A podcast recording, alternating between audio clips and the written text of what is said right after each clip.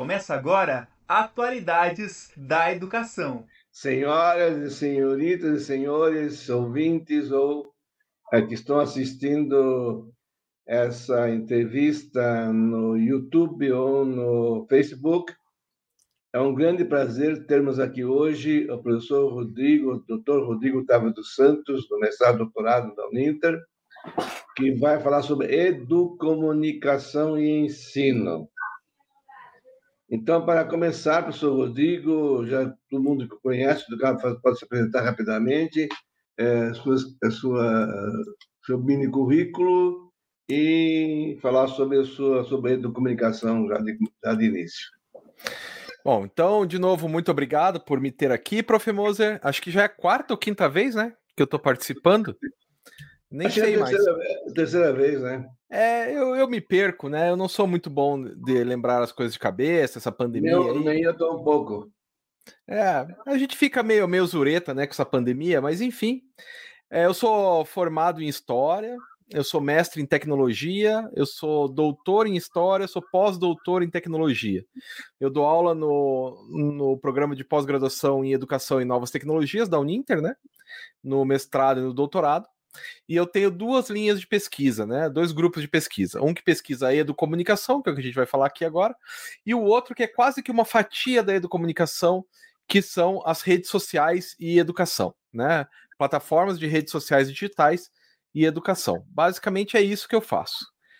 Aí no grupo de educomunicação, que já que você pediu para explicar o que é educomunicação, é a junção da comunicação com a educação. É entender que a comunicação é muito importante para a educação. Ela educa. Querendo o professor ou não, a comunicação educa. Né? Então a, a novela educa, o jogo de futebol educa. Como que a gente vai fazer para que isso fique a favor do professor e não contra ele? Né? Como usar esses elementos comunicacionais dentro de uma sala de aula para o melhor ensino, para o melhor aprendizado do, dos alunos. Essa é a ideia. Muito bem, professor Rodrigo. Na, na, na comunicação, existe sempre um locutor e interlocutor. Agora, à distância, então, ele, o, o interlocutor está ausente, né? pode ser assíncrono também, né? Então, é, quais são os fatores, tanto, embora também não aceite o termo locutor, ou ouvinte, qual é que você, quais são os fatores que estão envolvidos nessa educomunicação? É, porque a ideia do emissor-receptor, ela, com a internet, ela, ela, ela, desmonta um pouco, né? Com a internet, sim, sim. porque é, por todo mundo é emissor. Por isso que eu coloquei entre parênteses, né? Essa é. interação a interação fica mais fácil. Não, mas, mas continua tendo o emissor-receptor se o professor quiser. Por exemplo, se o professor passar um filme, não tem interação com o filme. Pode ter interação com o professor, com os colegas, sala de aula, enfim. Mas não tem interação com o diretor do filme, com o ator do filme. Então, quando você usa uma educomunicação tirando a internet, né? Tirando as, as plataformas de redes sociais digitais.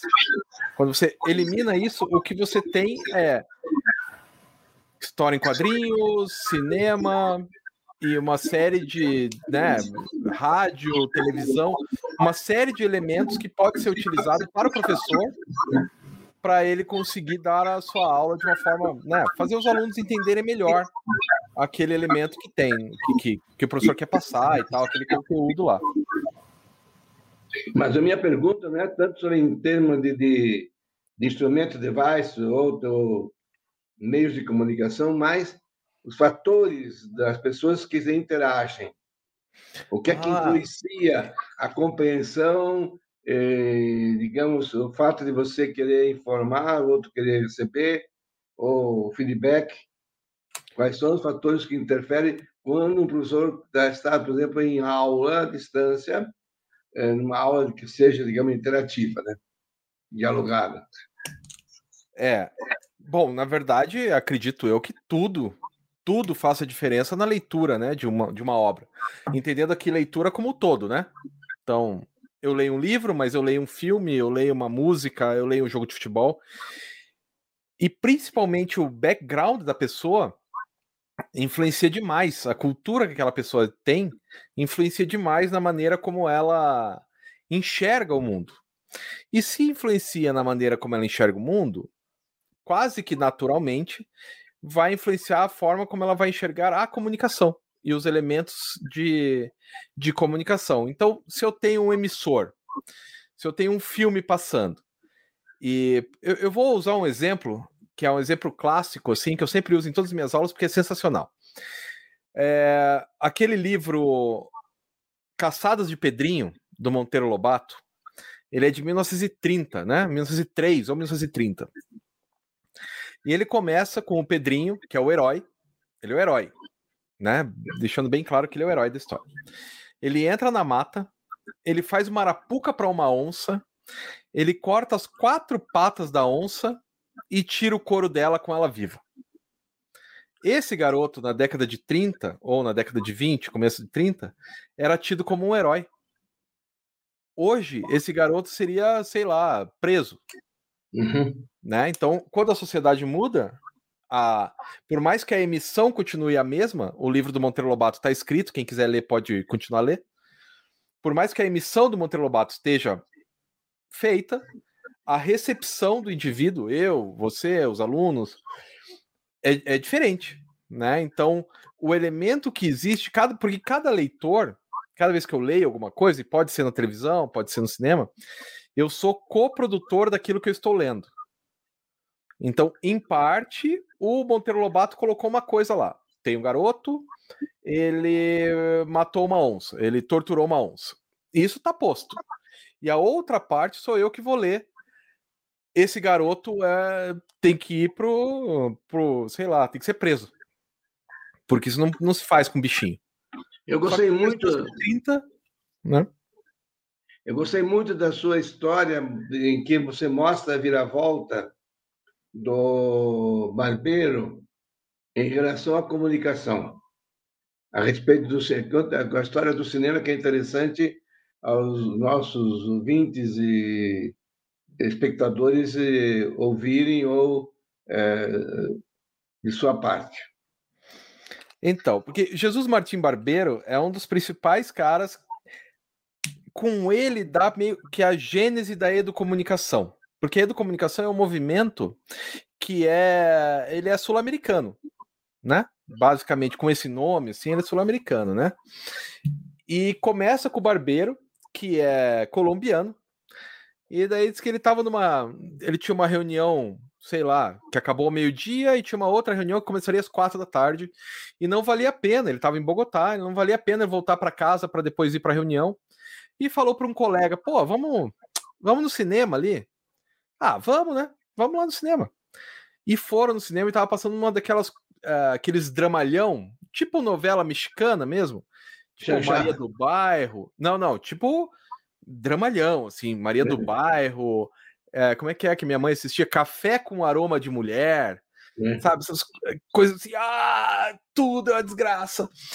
E ele e o colega assistindo começaram a rir, né? Porque é muito canastrão, aquelas mulheres com a maquiagem toda toda pesada, chorando, os caras todos fortões, assim, olha para a câmera na hora de recitar alguma coisa em vez de ser natural.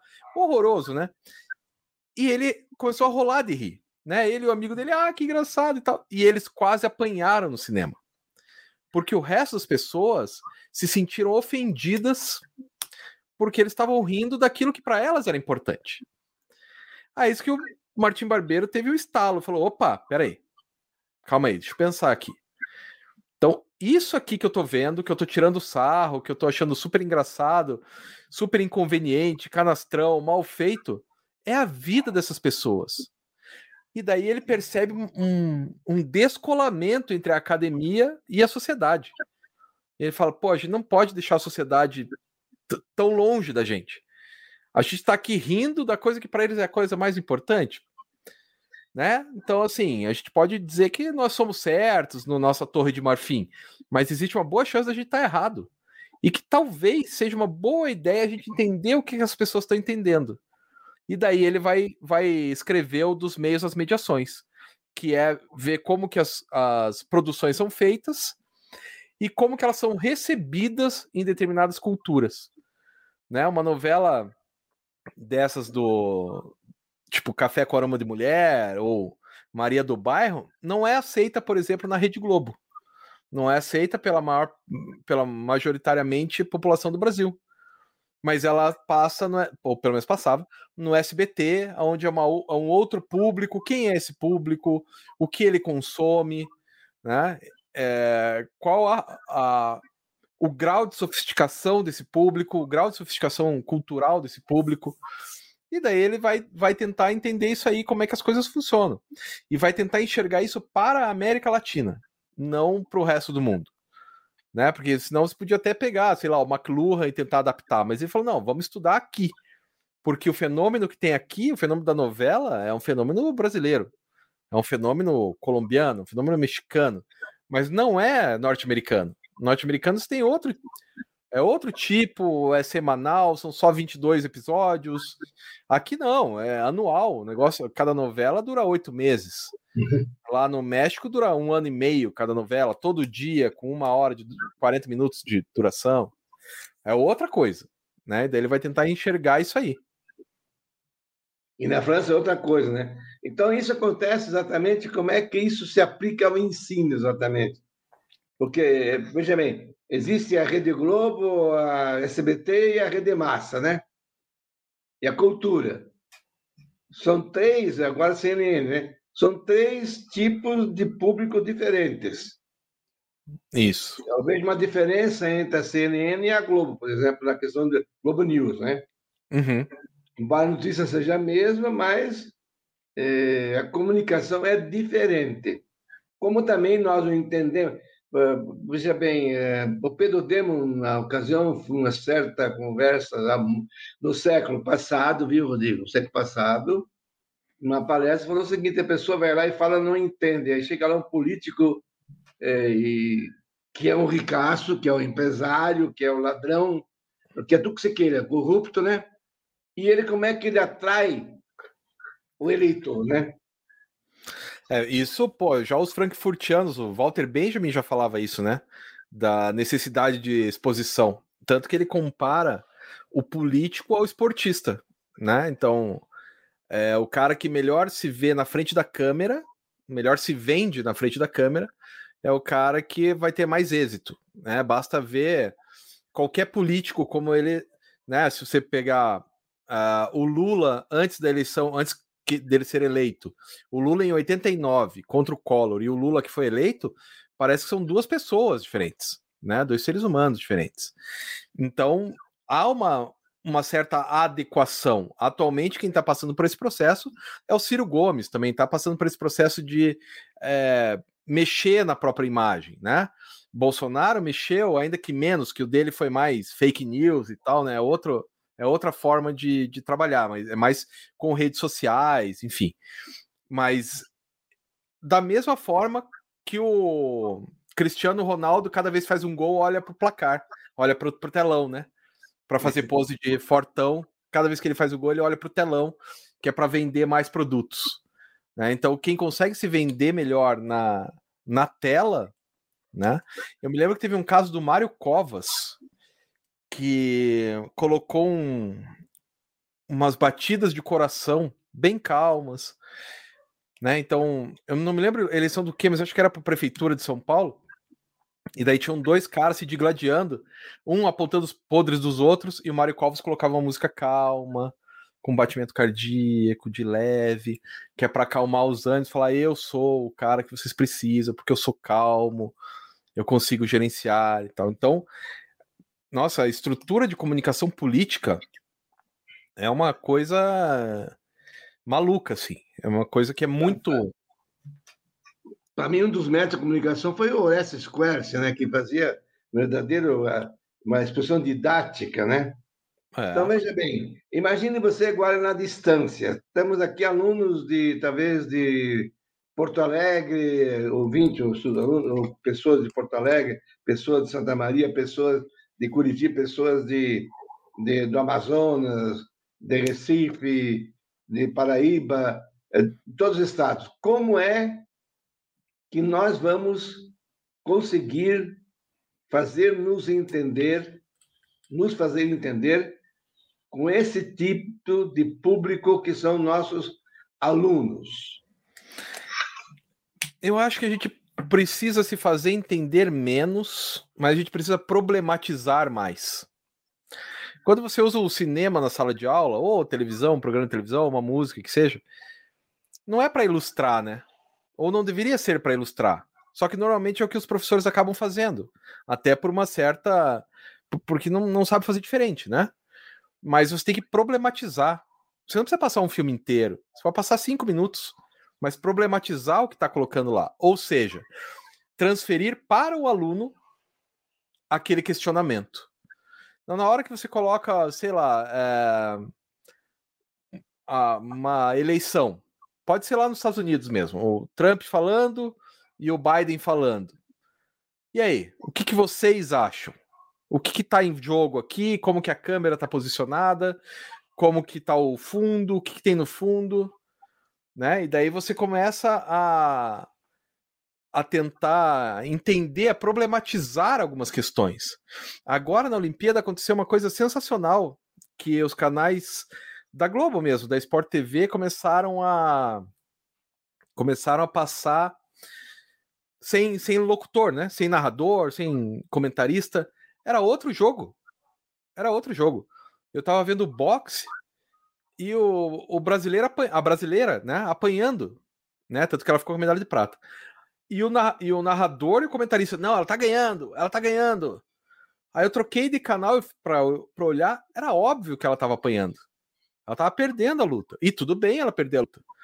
Mas na hora que eu tô, tô assistindo sem o narrador, eu tiro uma mediação. E daí eu consigo ter a minha leitura individual do que está acontecendo. Podia estar errado, eu podia estar achando que ela estava apanhando e estava vencendo. Mas a minha leitura que estava certa, porque no Brasil, e isso talvez no resto do mundo seja igual, né? Em alguns países sim, outros não. As narrações elas têm a necessidade de colocar uma emoção que não está ali. Né? Tipo o Galvão Bueno narrando lateral. É lateral, meu Deus, lateral. E é só um lateral, né? Mas ele precisa dar emoção, ele precisa dar aquela patriotada, ele mente pro, pro espectador achando que agora vai, né? Agora vai, agora. Ih, não vai, sabe? Porque ele tá ele tá fazendo uma mediação em vez de problematizar o que está acontecendo. Então eu acho que se o professor, se nós, professores, passamos um filme, uma, sei lá, um, um esporte olímpico, qualquer coisa na sala de aula, a gente tem que problematizar o que, que isso faz diferença na sua vida. Né? O que, que a gente bem, pode aprender com isso? Veja bem, por exemplo, na sua aula de, de comunicação, tem estudantes de Curitiba, de Paranaguá, de Berlim, de Berlim, de, Berlim, de Manaus, de, do Pará, é, e você resolve a, o caso muito bem. Por quê? Porque você dialoga, não é isso? Porque, no meu ponto de vista, a aula é do aluno, não é do professor. Eu odeio fazer aula expositiva. Eu, eu realmente não gosto de fazer aula expositiva. Mesmo quando eu dava aula para os calouros da graduação, eu tentava ao máximo deixar coisas abertas para que os alunos pudessem colocar as suas experiências. Porque quando você dá voz para o aluno, a aula pertence a ele. Né? Porque, como você sempre diz, o professor não ensina nada, né? É o aluno que aprende. Então, assim, eu tô ali pra, no papel de, media, de curador e mediador. Que acho que é isso que a educomunicação faz bem. Primeiro eu passo o que eles têm que ler, assistir, ouvir. Então, papel de curadoria, né? Eu escolho coisas que eu julgo importantes. E depois eu tenho só que mediar. Oh, o que, que você acha disso? O que, que você achou? Sempre, em qualquer sala de aula, vai ter uma pessoa que achou A e o outro achou Z. E daí você vai tentando encaixar, e daí que a aula fica rica. Porque, como já dizia o Vygotsky, né? A gente aprende também com os amiguinhos. A gente não aprende só com o professor. A gente aprende com o cara que está mais próximo de mim do que com o cara que está muito distante, intelectualmente falando, né? Então, eu procuro sempre dar voz aos quanto mais dou voz aos alunos, melhor fica a aula. Veja bem, eu sempre que dava aula para o IBPEX, lá Mato Grosso, Pará, Roraima, Manaus, outro lugar que fui, todo o Brasil, né? Sul do Brasil, eu dizia o seguinte: na sua aula vocês são doutores. Eu apenas aqui eu estou vindo para dar algumas ideias, mas pouca gente, veja bem, o que acontece na pedagogia, no ensino, não é o seu doutorado, não é na questão do mestrado doutorado que está vendo que é diferente. Mas eu tenho uma turma de pedagogia que eu com a qual eu trabalho à noite, sexta-feira, junto com outro professor, e nós instigamos os cinco, seis alunos, os sete alunos, instigamos, e eles simplesmente não falam, não querem aparecer. Embora a plataforma permita que eles apareçam, que é o Teams, né? Então, quer dizer que o grande problema é, digamos, é, ou será que não interessa os alunos? Que para mim talvez não interesse. Eu acho, no meu ponto de vista, na crítica, que não, não fui eu que fiz o programa, o programa feito nem por professor, outra professora, tem temas que hoje em dia não são mais interessantes. Piaget morreu em 1980. Portanto, nós estamos em 2021, quantos anos depois? 41 anos depois. Tem que ser outro tema em outra conversa, não acha, professor Rodrigo? Ou trazer o, o Piaget para cá e problematizar o Piaget. Aonde o Piaget ainda funciona e aonde que ele não funciona mais. Né? Na hora que você vê lá o operativo concreto e tal, eu fiz um trabalho muito interessante com, com autistas. Eu não, né? O Alexandre fez, eu só orientei. E é impressionante como o Skinner funciona. Skinner, aquela coisa do estímulo-resposta, mas com autistas funciona. Então, se você chegar na sala de aula com Skinner, que é muito pior que Piaget, você fala: olha, tá vendo isso aqui? Isso aqui é a máquina do aprender, isso aqui é um problema, mas se você for dar aula para autistas, esse tipo de gente, com esse tipo de necessidade, fica muito melhor usar os métodos do Skinner.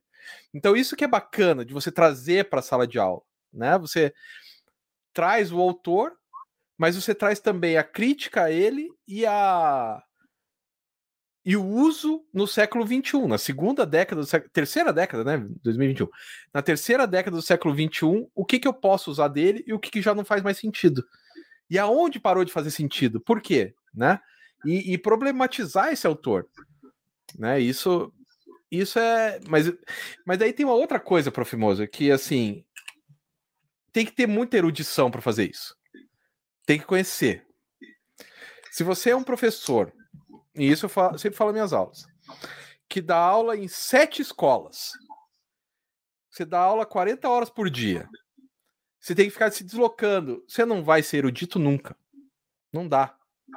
Isso vai dizer o quê? Para a pessoa, não, fica em casa comendo livros, né? Aliás, o livro é mais caro que comida, então nem isso vai dar certo. Então, nós temos uma condição muito privilegiada de podermos nos dedicar à erudição e ler e, né, e estamos aqui faz tempo também, imagina, o moleque começou agora, né, com o celular apitando, enchendo o saco o tempo inteiro, que ele não consegue prestar atenção em nada. Mas a erudição é extremamente importante para fazer esse papel de curadoria e mediação. Como é que você pode indicar 10 filmes se você assistiu 5 na vida? É, veja bem, por exemplo, eu voltando para a erudição, já que vou, me, me, me lembrei agora de Tomás de Aquino e Boécio. Boécio, 540 de nossa era, Tomás de Aquino morreu em 1276, século XIII.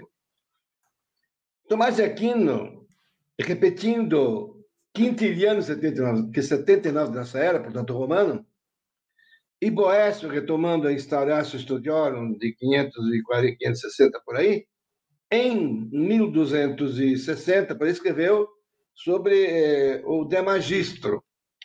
Professor, ele diz que tem, cinco, tem que ter cinco, cinco qualidades para ser professor. Primeiro, uma mente criativa, uma imaginação. Portanto, é como diz o próprio Mafessuli, na República dos Bons Sentimentos, a faculdade de hoje é a imaginação. Por que os alunos gostam de filmes de ficção, gostam de filme de terror? Porque é tudo imaginação, né? Ou de, ou de desenho animado. Segundo, uma sabedoria humilde. Terceiro, uma vida honesta, é bom exemplo para os alunos, uma vida honesta. Quarto, ele fala sobre a eloquência. Eloquência é saber, não é eloquência, não é saber. Eu, eu, veja bem, eloquência antigamente era você ouvir um discurso de uma hora e meia. Eu, eu quando era mais jovem, até meu jovem menos tempo, né, é, com meus 30 anos, 40 anos, ainda, ainda ouvia sermões e discursos de, de Câmara, de Senado e de, e de sermões da igreja, de grandes, de grandes oradores, que duravam é, uma hora, uma hora e pouco, hoje dura dez minutos. Uhum. mudou. Portanto, é saber comunicar-se. Naquele tempo se aceitava isso, hoje em dia não dá mais tempo. Enfim de contas, depois a capacidade de, de, de, de ensinar, a perícia docente. Mas o Écio, eh, no livro que eu tenho do, de 1942, o livro do Cônego Siqueira Campos, que dá publicado pela Vozes, Filosofia da Educação, ele também traz, então, como é que tem que ser a fala do professor em sala de aula. Eu não tenho aqui o livro, o livro está na biblioteca lá, você pegaria o livro. É fácil de pegar. Que é o seguinte: diz que o professor tem que ter um discurso útil, é, fácil de compreender, suave e, e que leva o aluno bem e conduz o aluno ao bem. Portanto, ele dá as condições da fala do professor. É, veja bem, professor, duas coisas. Em primeiro lugar, duas perguntas, vai responder em, em momentos diferentes. Primeira pergunta: o que é que o professor tem que ter de formação para ser, digamos, um bom comunicador num, numa audiência tão vasta que é, digamos, o MOOC ou o ensino à distância, EAD? Porque aprendizagem não tem a distância, a aprendizagem é a ensino EAD. Segundo, eu posso formar professor em contexto sem a aula do, aluno, do, do, do professor? Como? Eu posso com... formar professores em contexto? Reunir, professor, eu vou reunir professores na sala de aula, vou falar para eles como é que tem que dar aula. Se eu não conheço a aula deles, estou dando uma formação de professores fora de onde eles estão. É que o ideal é você conhecer a realidade, né, das pessoas. Mas isso no à distância é uma coisa complexa, né? Você conhecer a realidade das pessoas. Então acaba que essa educação em contexto, ela é, ela é útil é, em alguns casos, mas ele não é útil o tempo inteiro. Ela é útil quando tenho um certo domínio, né, da situação. Ó, são sei lá, uma escola. Eu vou numa escola daqui de Curitiba, são 30 professores. Aí eu posso assistir pelo menos 10 minutos da aula de cada um dos 30 professores. Aí eu posso fazer uma, uma aula em contexto. Ou, se olhar do ponto de vista um pouco mais tecnológico, daria para colocar uma câmera nas aulas de cada professor e depois tentar interagir com eles. Mas, de qualquer forma, seja uma, seja outra, a gente tem uma. tem que conhecer a realidade, né? Do professor. A realidade daquele aluno que depois será professor. E eu acho que tem uma questão muito forte do de conhecer muito bem o seu tema. Não dá para conhecer meia boca. E quanto mais você conhecer além do seu tema, melhor ainda também, né? É interessante chamar da aula de, comunicação e de doutorado lá que o mestrado que eu assisto, que eu participo por sua benevolência, né? Eu venho de Curitiba, Paranaguá, de Campo Mourão, de Moarama, de Belém, de Amazonas, de, de Berlim. O que acontece? Vendo essa pluralidade de docentes, professores de física, professores de, de informática, professores de enfermeiro, professores médicos, tal. É. Então, essa, essa esse amálgama, essa, esse cadinho, digamos, policrômico, não sei se o termo poderia ser dito, né? E não uma corte de secretários, dá mais ou menos uma ideia de como é que se devem entender e ouvir os alunos, né? Bom, você dá um texto para os alunos. Eu, Isso. Obviamente, os textos que eu não, eu não tenho acesso, mas vou lá sempre no escuro, né? Eu gostaria de ter o texto antes. Então, vai lá, é, é, vê, vê como é que cada um leu. E você vê cada um que a formação dele influencia na leitura. A cultura dele, a mediação cultural dele. E você, então, pode dar uma aula mais dialogada e menos podcast, menos é, diretiva, não é isso? Lógico, porque daí, até quando você pega um cara da informática e uma pessoa da comunicação e uma pessoa da educação, eles leem o mesmo texto e parece que é outro, né? Hum. Parece que cada um lê um texto diferente, porque eles têm entendimentos totalmente diferentes do mesmo texto. Isso que é bacana, por isso que tem que fazer esse papel da curadoria, né? De qual texto que não vai ser hermético demais e mesmo assim às vezes acaba pegando uma outra coisa hermética, mas como é que eu posso pegar um texto que não seja hermético demais, sei lá, para determinada profissão? Pegar um texto que já vai, já começa falando do Vygotsky e do Paulo Freire e emenda com faz uma crítica ao Skinner. Aí você dá isso para um cara que é da informática sem iniciar ele nesses autores, não vai conseguir entender, né? Não, não vai ter como entender assim. Então acaba que que você tentar fazer um texto que seja menos hermético e mais ligado à disciplina. Então, assim, na, na, minha disciplina, depois das três primeiras aulas, a partir da quarta, são só linguagens. Então, primeiros, os primeiros textos são a linguagem da, da fotografia, depois vem a linguagem do cinema, depois vem a linguagem da televisão, depois a linguagem das histórias em quadrinhos, que daí é uma coisa, isso é interessante, que nenhum deles sabe. Daí fica mais fácil também. Se ninguém sabe, fica mais tranquilo para eles dialogarem na, a partir daquilo que estão aprendendo, né? Na, naquilo que previamente era uma ignorância, o cara leu aquele texto e ele não veio com uma bagagem muito forte para discutir. Daí fica mais fácil também, né? Mas de qualquer forma, para para conseguir dialogar com todo mundo, você tem que conhecer o mundo, eu acho. Né? Lógico exemplo, que é uma coisa hercúlea, mas dá para tentar, né? Eu, por exemplo, apesar, eu levo essa do comunicação eu acho interessante que o Althusser escreveu, em, é, ele é, deu o curso e escreveu depois o livro, é, Filosofia e, Filosofia Espontânea dos, dos Cientistas, é, quando ele fala de Monod, é, na página dos 197 do livro, ele fala que, que existem dois núcleos na comunicação. Agora estou aplicando para a comunicação, né? Uhum.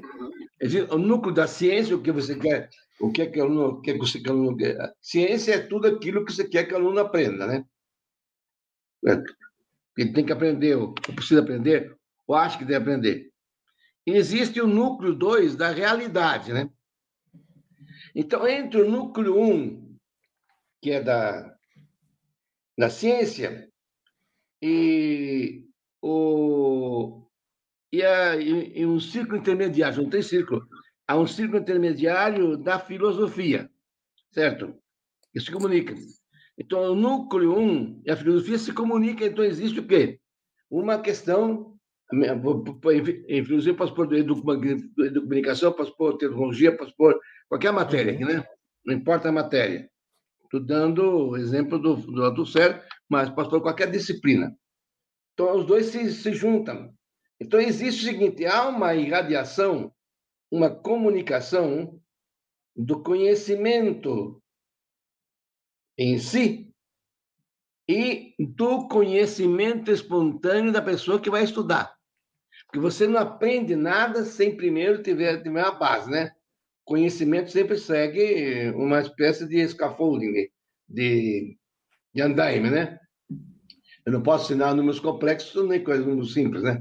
Então, e aí, então, existe segundo, o terceiro núcleo, segundo núcleo, que é o núcleo da realidade.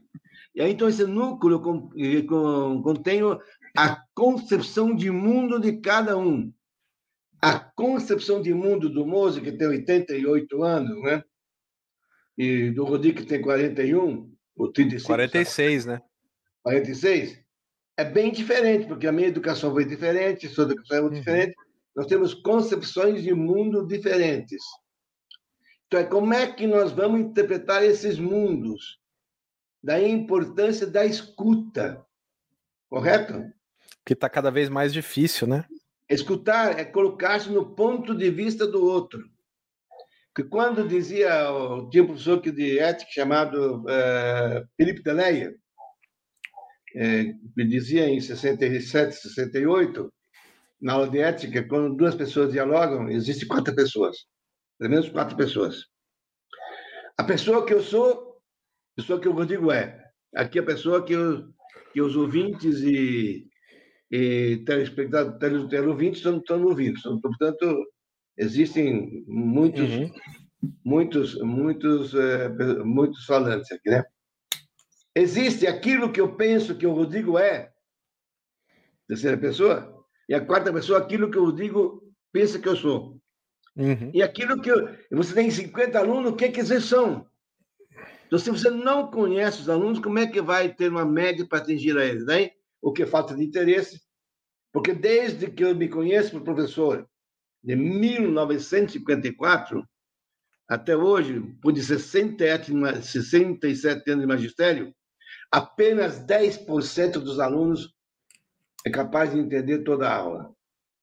Por quê? Porque não havia educomunicação na, no curso de pedagogia ou na, na, formação de professores. Ainda não existe. Quer, quer, quer que você falar disso?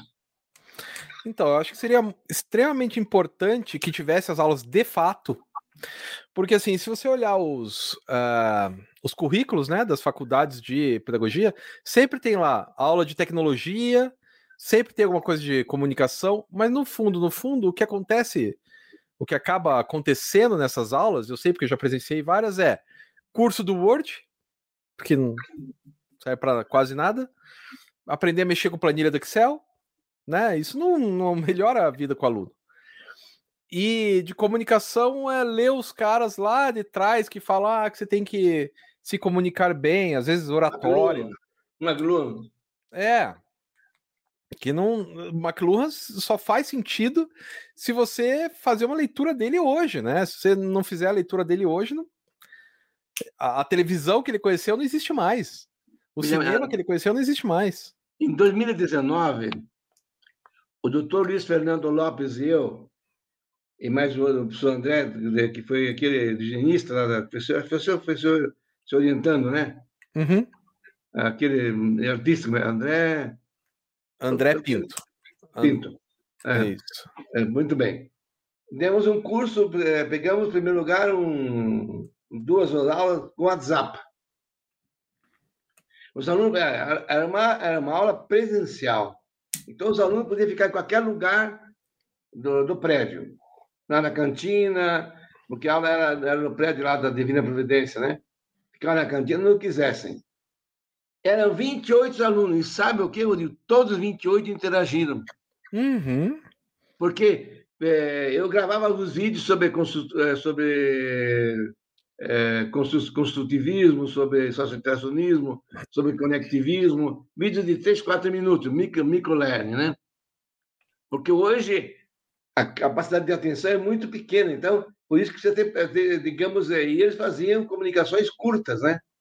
É, inclusive, é, como diz aqui, estava lendo sobre o microlearning hoje, um especialista disse que devia ter apenas 144 segundos, né? Que dá 2 minutos e 24 segundos, não é isso?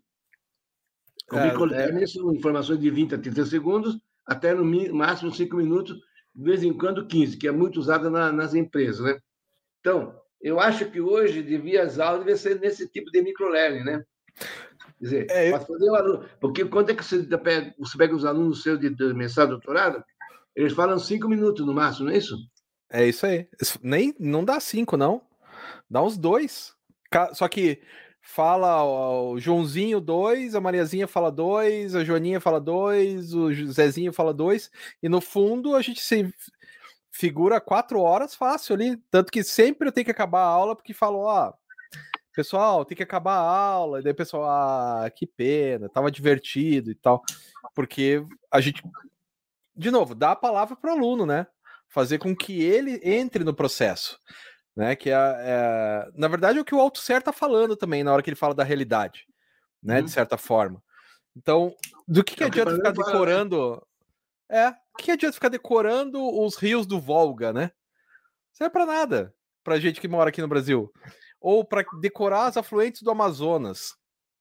Pô, eu moro aqui em Curitiba. Talvez decorar as afluentes do Rio Iguaçu, talvez seja legal. Eu sei como é que as cataratas do Iguaçu se formam. Eu posso viajar para lá, pode ser interessante. Mas quanto mais distante está do aluno, mais desinteressante está do aluno.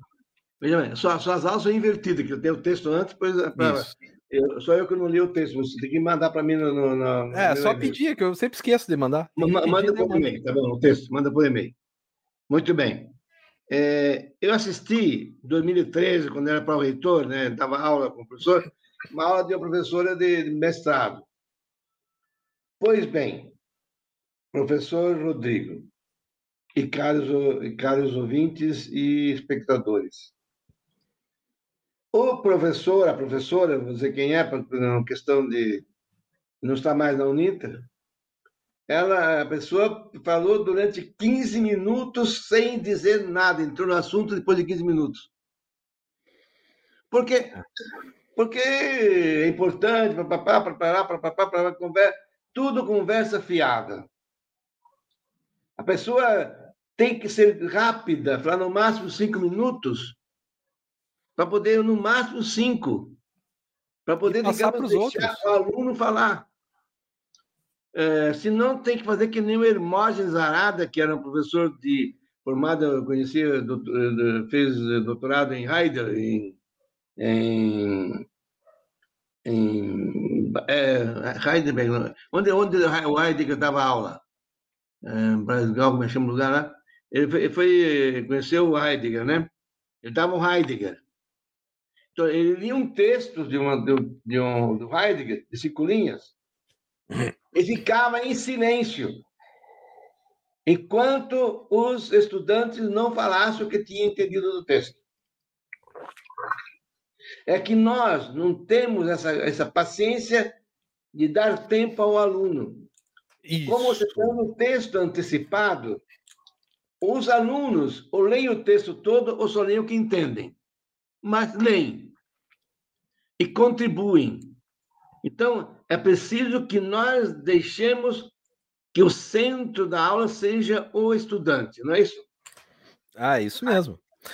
É, e não tem problema, tanto que eu, eu peço para os meus alunos me entregarem uma, uma síntese. E eu nunca corrijo a síntese. E eu já deixei claro que eu não vou corrigir síntese nenhuma. A ideia da síntese é justamente para não ficar saindo do nada, né? Então você tem uma síntese, tem os pontos ali que você achou legal, você achou interessante do texto, e vai falar a partir dele. Porque também, senão, fica um achismo gigantesco que daí aí o professor tem que intervir mais, né? Então, quando se faz aula invertida, fica mais fácil quando todos leem o texto.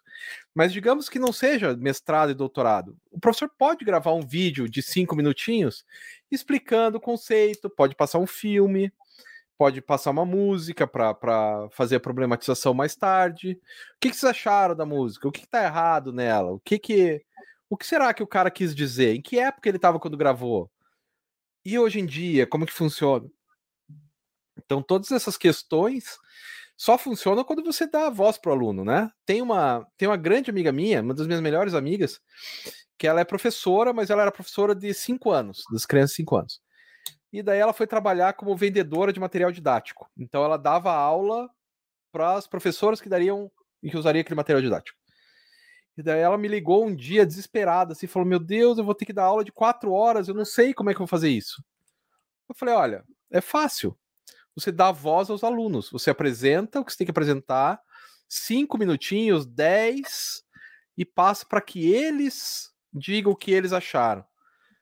Ela, Aí, acho que passou umas duas semanas, ela viajou e tal, passou umas duas semanas que ela voltou. Nossa, deu super certo e tal. E acabou que atualmente ela continua trabalhando com isso e tem as melhores pontuações lá da empresa que ela trabalha no treinamento, porque ela dá voz para os alunos. Isso é muito importante porque, veja bem, é, o fato de alunos sentir-se responsável pelo texto dá importância a ele, porque ele é ouvido uhum. pelos outros. É ouvido e pelo professor. Embora não existe interpretação errada, existe modo de ver errado. Claro. É isso que a pessoa tem que estar, tem que ter, digamos, bem preso. Na comunicação, nós temos que ser interativos, né? E não ser expositivos. É. Eu me lembro quando, no IBPEC, no começo, eu dava aula assim, 1990 e pouco, aí, né? 95, 96. Eu dava aula, eu chegava na, na, no, no, no Amapá, por exemplo, né? Macapá, outra cidade. Chegava lá, falava duas horas e duas horas e meia seguidas sobre filosofia, mantendo o interesse do aluno com os exemplos. Sim. Hoje não dá mais para ser assim. Porque, inclusive, eu li 1970 por aí, o senhor Rodrigo, faz, portanto, 70, é, faz. 50 é, anos. 50 anos atrás, né? 50 anos atrás. Eu li o livro do Paulo Moser sobre cibernética, né? Que é a administração. Paulo, Paulo Moser é um professor de Marília, não é parente meu, é, é, só é, sobrenome é mesmo, mas não, no caso não conheço a pessoa, então conheço o livro dele, né? Então ele falava sobre administração, depois falou sobre, a questão da aula. Então dizia o seguinte, que o máximo de uma, de uma frase que o aluno entende tem que ter sete palavras no máximo. E o tempo máximo de exposição, desde a época antiga, desde 1500, 1400, é de sete minutos. Depois tem que mudar de assunto, como a televisão faz. Uhum. Fala cinco minutos e muda, vai. Tá falando aí do, do, do Bolsonaro e fala da China em seguida, fala do Talibã. Depois, fala depois do, volta, da, da voltar. COVID, da CPI, é, do Ares e companhia. Então, vem vindo essa questão. Portanto, é preciso essa variabilidade e saber nunca sair do assunto, entendeu? É, você fazer, digamos, essa, essa, essa divagação, Postura. mas voltar de novo, né? E conseguir costurar tudo o que os alunos falaram. Porque tem uma outra, uma outra questão que é um pouco mais sutil, mas quando você fala assim, olha, a Maria falou tal coisa, ela se sente valorizada. Você deixa ela falar e depois você usa o exemplo que ela usou, ou usa uma ideia que ela teve, que está no texto, mas foi ela que citou aquela ideia do texto. Aí você cita ela. Então, como a Maria lembrou, o autor do texto falou o quê?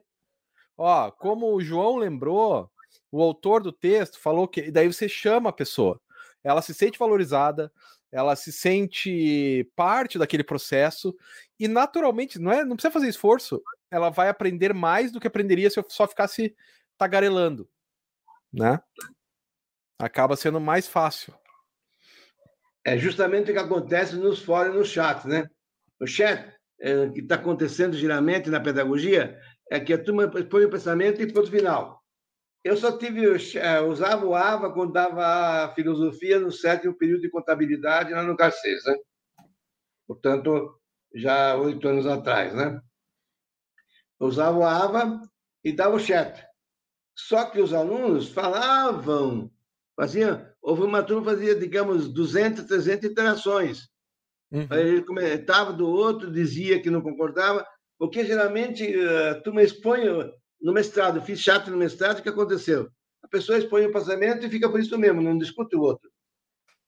Outro, isso vou ter que completar, eu não concordo, concordo por isso, porque não concordar não significa ser contra, né? Claro. É só um outro ponto de vista. Meu ponto de vista é diferente, tá? Isso que é o grande problema. Então, é, o grande problema nosso brasileiro, já dizia isso, li isso lá em 1960, que é o chamado personalismo. Nós não sabemos distinguir entre a fala e a pessoa. É, tudo é Porque pessoal. Eu estou numa tese de doutorado, eu posso não concordar com a tese, mas você tem argumento, tem que aprovar o.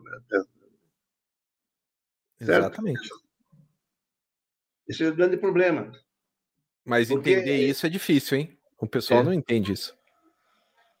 Na França, quando Garodi, que é marxista, defendeu o doutorado d'État em Paris, na Sorbonne, né? ele tinha na banca um, um descendente real da, da realeza francesa,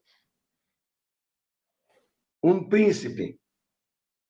Então, ele, e veja bem, o Garudia conta a burguesia, né? Uhum. Dizia o seguinte: você é, contra a burguesia e por que, que você vem pedir para nós, burgueses, o título de doutor? Só que na França meia hora de interrogação, meia hora de resposta. Não é ping-pong. Uhum. O aluno pode começar pela primeira pela última, pela última pergunta. O que, é que o garoto fez? Simplesmente não deixou para o último, não, não, terminou o tempo não respondeu. Foi aprovado com nota máxima. Correto? Ele não quis entrar na questão no debate. O príncipe reconheceu que ele foi muito inteligente e, portanto, eu podia discutir com ele. Veja agora, por exemplo, eu li agora que em Cabul foi o Bernos falar com um dos líderes do Cabul para prolongar a estadia dos americanos para poder fazer com as tropas, né? que é 31 de agosto. Imagine a ginástica dos dois para se entenderem. Uhum. Sendo que os dois são conciliadores. Apesar do, do Talibã ser bastante. Radical. É, radical, né? Ele é jihadista e ponto final, uh, é, estrito seguidor da, do, do, do Alcorão na letra e não atualizando, contra a educação de meninas, contra a questão da, da, da roupa das meninas, tem que usar burca, tem que usar a máscara, tudo aquilo, o rosto coberto, tudo aquilo, né? Então, é, imagine, portanto, a ginástica que o Burns fez para se comunicar com esse talibã, cujo conteúdo da o conteúdo da conversa não foi de obrigado relevado. É, é, segredo entre ambos, né? É, mas conseguir ouvir o, o interlocutor é uma tarefa cada vez mais difícil nos dias atuais. Ninguém mais ouve o seu interlocutor. Nem quando concorda, não ouve. Que dirá quando discorda.